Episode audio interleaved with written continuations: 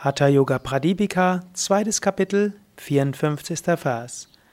Atta Sitkari Sitkam Kuryat Tata Vaktre Grane Naiva Vijrimbhikam Evam Abhyasa Yogena Kama Devo Dvitiyakaha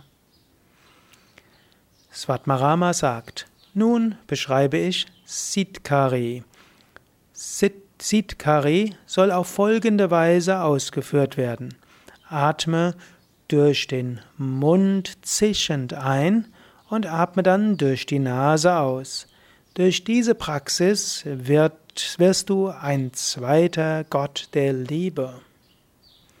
Sitkari, eine der Pranayamas, einfach auszuführen Du nimmst deine Zunge und drückst die Zungenspitze bzw. die Zungenunterseite des vorderen Teils der Zunge gegen die Schneidezähne.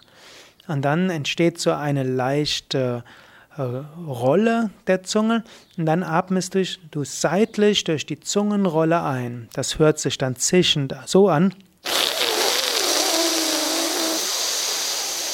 Und durch die Nase aus. Also Zungenunterseite gegen die Schneidezähne und dann die Zungenunterseite leicht nach vorne wölben und dann seitlich einatmen und dabei das zischende Geräusch machen. Und durch die Nase wieder ausatmen.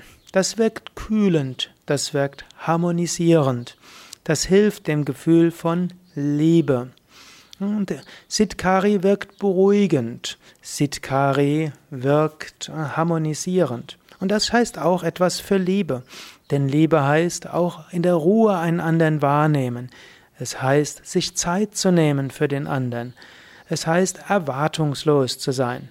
Du wirst in einem späteren Vers hören, dass Sitkari gut ist gegen ein Übermaß von Pitta. Pitta heißt Feuer. Feuer ist gut im Alltag. Und die vorigen Übungen, Ujjayi und Suryabeda unter anderem, erhöhen das Feuer. Es ist gut, Feuer zu haben. Es ist aber auch gut, das Feuer zu reduzieren. Und du reduzierst das Feuer zum Beispiel durch Sitkari. Du kannst auch das Feuer bewusst reduzieren, indem du bewusst einen Gang runterschaltest. Und wenn du einem anderen Menschen spüren willst, wenn du einem anderen Menschen in Liebe begegnen willst, dann ist wichtig, dein Feuer ein bisschen runterzufahren. und was heißt Feuer? Feuer, du kannst dich am Pitta-Element orientieren. Feuer kann auch heißen Leistungsorientierung.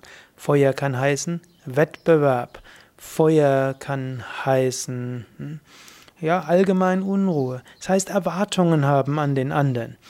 Und all das ist natürlich der Liebe entgegengesetzt. Es ist auch mal gut, sich durchzusetzen. Es ist auch mal gut, einem anderen zu sagen, das erwarte ich von dir. Es ist aber auch gut, den anderen Menschen bedingungslos anzunehmen. Du kannst dir das für heute vornehmen. Du kannst heute sagen, ich will heute diesem oder jenem Menschen auch erwartungslos in Liebe begegnen. Und wenn du den nächsten Menschen siehst oder den übernächsten, wenn das praktischer ist, dann sage dir bewusst, ich will dich heute erwartungslos spüren und erfahren. Ich will nichts von dir erwarten. Ich will nicht hoffen, dass du irgendetwas gut oder schlecht machst.